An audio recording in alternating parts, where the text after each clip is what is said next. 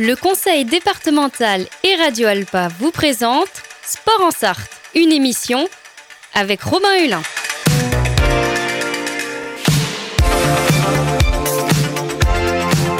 Courir, nager, pédaler, frapper fort. L'équipe de France est championne du monde. Oh putain Bonjour à tous et bonjour à toutes et bienvenue dans ce nouveau numéro de Sport en Sarthe, une émission en partenariat avec le conseil départemental. Comme toutes les semaines, je suis avec Fred Geffard. Bonjour. Bonjour Robin, bonjour à tous. Cette semaine, Fred, avec notre invité, nous abordons euh, le sport sous un autre angle, en mêlant euh, culture et art du théâtre notamment. Et nous allons parler de Formule 1. La compagnie Supernovae présente la pièce L'effet de sol le 15 février avec Eve, donc la scène université roman. C'est un spectacle centré sur l'histoire du célèbre Gilles Villeneuve, pilote canadien, vedette, mort dans un tragique accident de Formule 1 le 8 mai 1982. Et pour parler de ce spectacle, justement, son metteur en scène, Mathieu Desbordes, au téléphone. Bonjour Mathieu. Bonjour à vous, merci pour l'invitation. Merci d'être avec nous. Alors on s'excuse par avance euh, pour les auditeurs de ce petit euh, problème de transmission qu'on a si jamais la connexion est mauvaise. Voilà, c'est les aléas euh, du direct. On est au téléphone avec vous en tout cas. C'est une pièce que vous avez écrite et que vous jouez avec Émilie Beauvais. Donc on va parler de la genèse de ce projet. Pourquoi avoir souhaité mettre en scène le sujet de la F1, de la mort de ce célèbre pilote et surtout comment ce spectacle est mis en scène et présenté au public. Mais d'abord Mathieu Desbordes, vous expliquez que cette histoire est digne d'une tragédie grecque. Quelle est l'intention de cette création, l'effet de sol Alors l'intention déjà première, c'était de trouver une pièce euh, à monter avec Émilie Beauvais, qui est metteur en scène avec moi de ce spectacle. Et en fait, on cherchait, euh, on avait déjà une petite idée des ingrédients. Il fallait que ce soit une pièce populaire, avec euh, en tout cas un fort ingrédient populaire, et qu'on puisse, à partir de cet ingrédient-là, trouver des ramifications sur comment expliquer une histoire au plateau, c'est-à-dire avec on appelle ça une poétique de plateau, euh, une idée de mise en scène ou de manière de raconter une histoire qui se prête vraiment à l'exercice du théâtre et aussi au niveau du sens pouvoir tirer un peu des, fils du côté de la philosophie de ce que ça de ce que ça avait comme sens de raconter cette histoire-là précisément. Et en fait, avec Gilles Villeneuve, il y a eu quelque chose d'assez formidable, c'est que déjà rien que le fait de raconter son histoire, ça c'est assez euh, monstrueux parce que y a vraiment une course à la mort omniprésente. Ouais. Euh, avec une espèce de, passion pour repousser les limites, donc qui est tout à fait dans l'idée du, secteur du sport, et euh, mais là avec des envergures évidemment euh, mortifères quoi. En tout cas un grand risque pour la survie. Et euh, tous ces enjeux-là, ils sont portés dans la, génération suivante avec les enfants de Gilles Villeneuve et Didier Pironi, son, grand rival, qui sont eux-mêmes pilotes maintenant.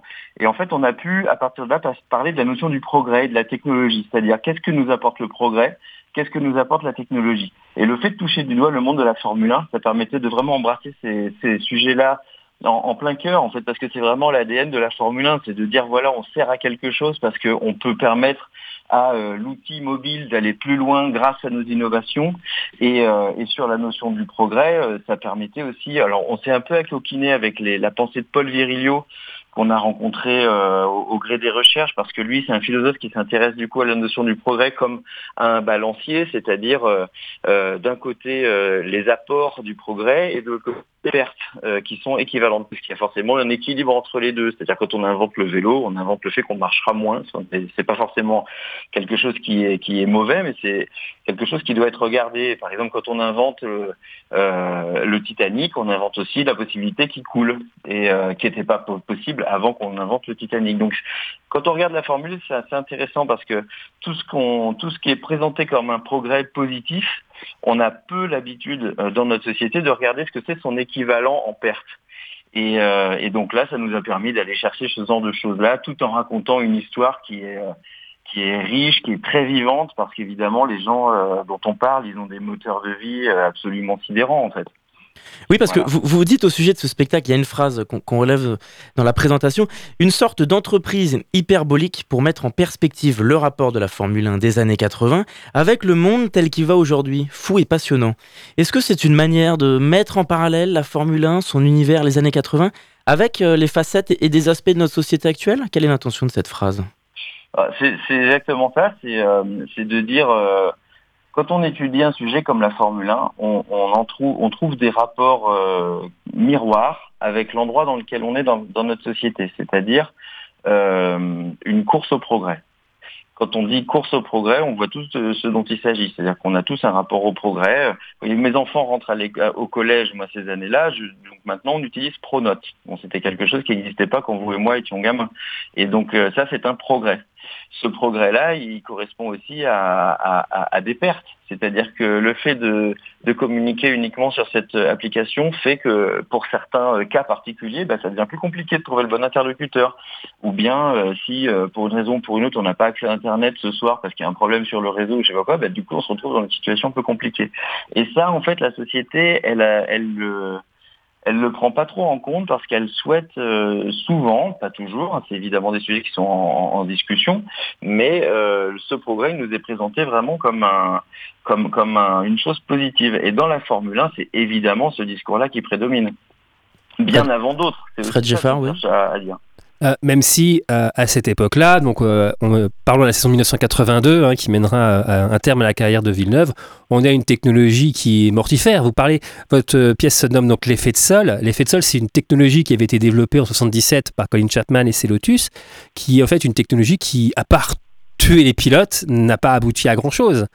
Bah, ceci dit, il faut savoir que depuis, 1920, depuis 2022, le design des voitures réintègre l'effet de sol.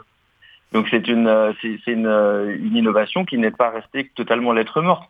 Pareil, la, la, la Formule 1 du temps de Villeneuve nous apporte aussi le turbo. Oui. qui est euh, la grande victoire de Renault. Donc en fait, voilà, les progrès, ils peuvent nous servir dans notre vie, ça, il n'y a, y a, pas de doute là-dessus. C'est simplement la manière de le regarder.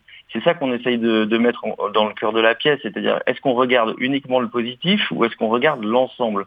Et le, le, philosophe dont on parlait, Paul Viridio, il s'est il s'est appliqué à créer une université, euh, je crois, du côté de Caen, je crois, qu'il s'appelle l'université du désastre, qui est typiquement à cet endroit-là. Il dit voilà, le progrès, c'est ni, euh, c'est pas moral, c'est ni bien ni mauvais, mais par contre, on va essayer de le regarder dans son ensemble.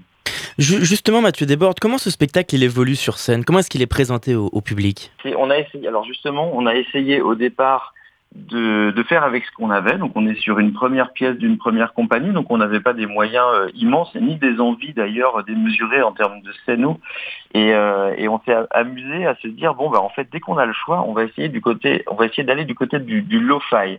C'est-à-dire, on parle de la Formule 1 qui est le paroxysme de la technologie et on va essayer de le mettre en scène en ayant des moyens très limités au niveau technologique. Donc en fait, on a un tableau blanc on a quelques pots d'échappement, une batterie qui représente vraiment le, côté euh, technique euh, de ce dont on parle, un banc, euh, un tabouret, et puis des lumières. Et nous qui parlons. Voilà ce qu'on a sur le plateau. Après, là où on s'est vraiment amusé à construire l'histoire, c'est qu'on a utilisé une espèce de kaléidoscope dramaturgique, c'est-à-dire que de scène en scène, on aborde des facettes de l'histoire et au fur et à mesure, le spectateur construit l'ensemble. On n'a pas fait. Euh, on, enfin, c'est-à-dire qu'on commence la pièce en évoquant sa mort. On n'a pas commencé quand il est vivant et fini quand il est mort, par exemple. On fait des, on fait des digressions, on fait beaucoup de digressions temporelles, et du coup, ça rajoute une espèce de vivacité euh, propre au plateau de théâtre, qui était ce euh, par quoi on voulait raconter cette histoire. On parle de Formule 1, donc est-ce que vous avez aussi essayé de reproduire de façon artistique, créative, la question du son, de l'ambiance sonore de, de cet univers de la F1 on l'a utilisé, ouais, euh, bien sûr, dans, dans, pratiquement à chaque fois qu'il y a un, moment musical, euh, les, sons de la Formule 1 viennent comme un dialogue euh, avec la trompette d'Emilie, avec ma batterie, parfois même avec des voix off. donc ouais, on a regardé de, près ce, son-là. Moi, quand je suis allé à, Cuba l'an dernier, les voitures, c'était vraiment incroyable, quoi. Ça faisait un son, mais j'avais jamais entendu un son pareil. Des vieilles Lada des années 80 qui roulent encore et qui vont encore rouler longtemps. Et du coup, j'ai enregistré aussi des, des, choses que j'ai essayé de réintégrer au spectacle. Alors, c'est des petites touches, mais euh, le son du moteur, il est assez présent. Moi, j'étais assez fasciné euh, quand on a fait la pièce par une moto qui était garée devant le, bar tabac, euh, pas loin de chez moi, une moto façon Paris-Dakar, là, qui avait une espèce de chose extrêmement rythmique. Ça faisait vraiment donc rien à voir avec le son de la Formule 1, mais par exemple ça, je me suis permis de l'employer comme une, euh, une présence de la motorisation. Voilà. Pour rebondir sur ce que vous disiez en, début d'entretien, vous avez parlé un peu de donner un exemple rapide sur Titanic.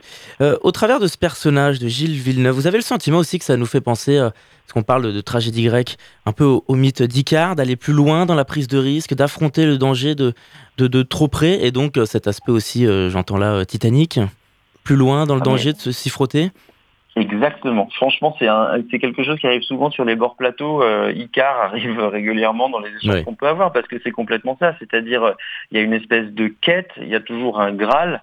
Et, en fait, on pourrait se poser la question du sens de ce Graal-là, parce qu'en fait, l'atteindrait-il un jour? Enfin, je veux dire, là, on est à l'époque de Hamilton, on est sur une suprématie assez incontestée au niveau du palmarès mais euh, raccrocher les crampons, c'est vraiment pas du tout au programme. Et, là, on parle de cours de Formule 1, mais je veux dire, dans notre vie, on en connaît plein des gens comme ça, enfin des gens qui, qui s'arrêteront pas en fait, qui s'arrêteront jamais.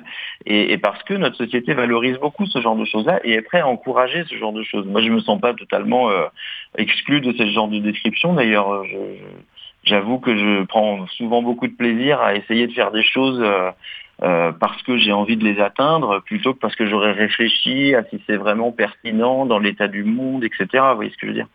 Et, en fait, ce que vous dites avec le mythe d'Icare, bon là dans le cas de Gilles Villeneuve, c'est vraiment, euh, c'est vraiment, euh, c'est vraiment concret, quoi. C'est-à-dire là, on voit que ça s'est terminé, ça s'est terminé par un accident, ouais.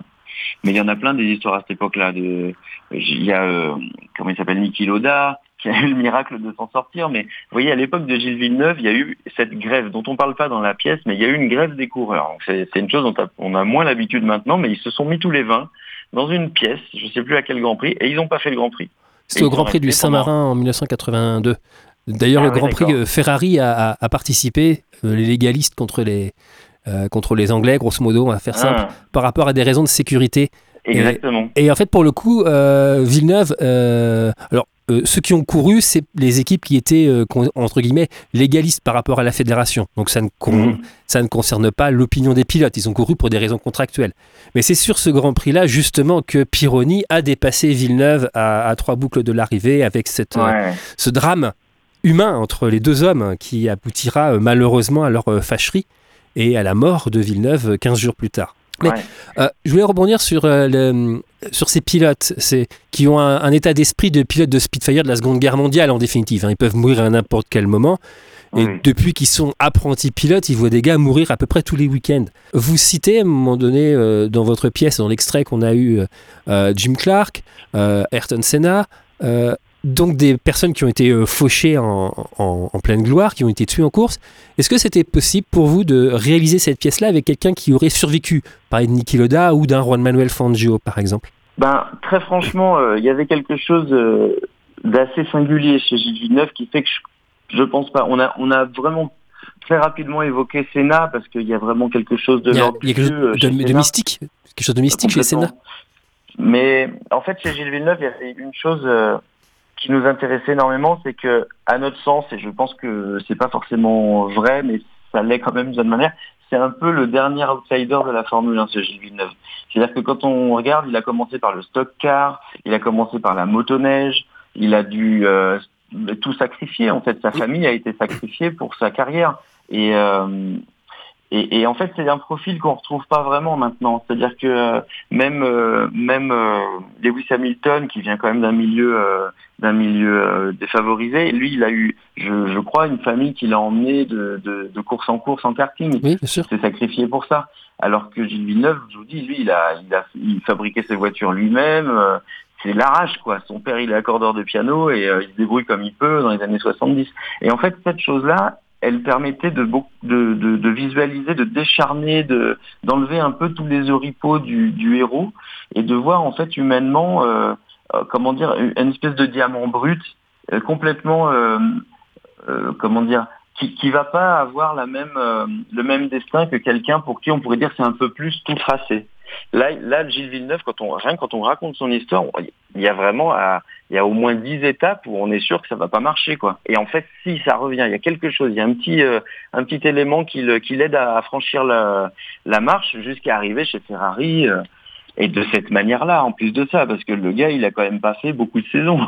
Donc on n'est pas non plus sur, euh, sur des choses qui sont installées. Donc vous voyez cette espèce de manière de brûler, ben, ce mythe d'Icare en fait, euh, qui est tellement rapide, il était chez Gilles Villeneuve plus prégnant à notre sens que chez d'autres gens. Et puis au-delà de ça, vous expliquez que l'humour occupe une place importante dans cette pièce.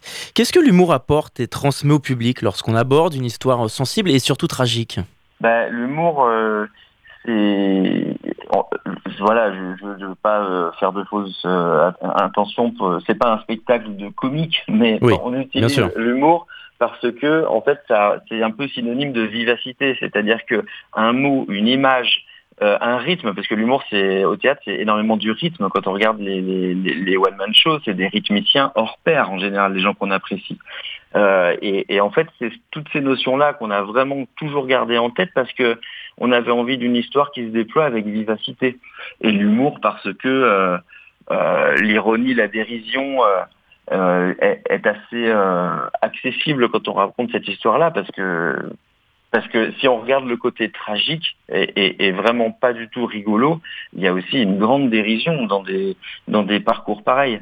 Et après, parce que c'est notre caractère avec Émilie, c'est vrai que nous on s'est retrouvés, on a joué dans beaucoup de pièces ensemble avec Émilie Beauvais, et quand on a eu l'idée de faire cette compagnie ensemble, qu'on a cherché une pièce ensemble, on avait très envie d'être léger. En vrai, moi je suis musicien de, de formation et j'ai toujours joué euh, la musique euh, dans des pièces de théâtre, enfin toujours beaucoup en tout cas. Et en fait, cette musique-là, elle sert aussi à à donner du rythme, à, envoler, à parfois aussi à donner un contrepoint, parce qu'avec une musique pas adaptée, on crée un effet comique assez génial en général. Euh, voilà, c'est toutes ces notions-là qui fait que la manière de raconter cette histoire, elle est empreinte de légèreté, d'humour, quasiment à toujours. Il y a vraiment à la fin, on est, on est, on bascule vraiment dans le tragique, mais c'est toujours présent. oui. Mathieu Desbordes, on est malheureusement rattrapé par le temps. Euh, avant de conclure cet entretien, est-ce que vous avez des projets en parallèle, des projets euh, théâtraux, artistiques, euh, sur des thématiques euh, similaires par exemple? Alors similaire, pas exactement, mais avec la compagnie, on a euh, une pièce que Émilie a écrite qui parle d'une fratrie qui se retrouve euh, après la mort du père, qui fait ressurgir tous les démons du passé, euh, avec la figure de Madonna qui vient euh, jalonner un petit peu cette pièce-là. À partir de la pièce, on a fait un spectacle musical qui s'appelle le Bal Madonna, où on joue 4 heures de Madonna sans s'arrêter avec un pianiste exceptionnel qui s'appelle Mathieu Nolo.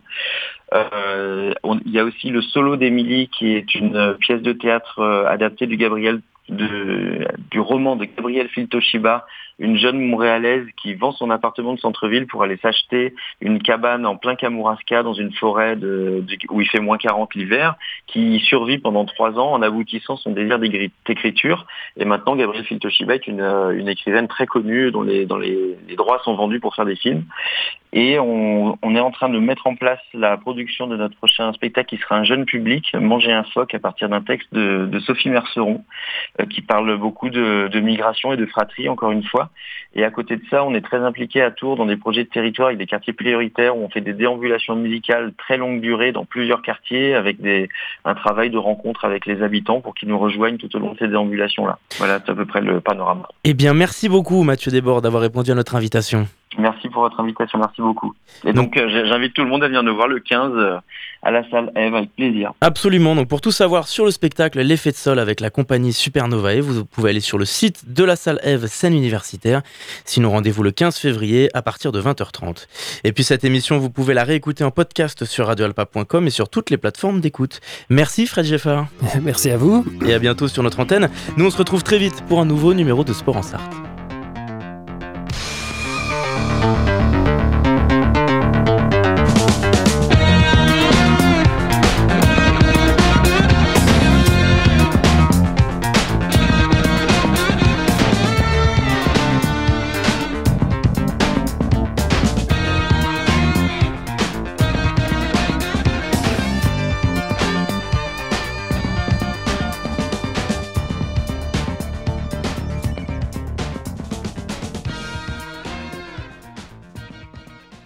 FM Le Mans, Radio Alpa, Radio Alpa, l'alternative.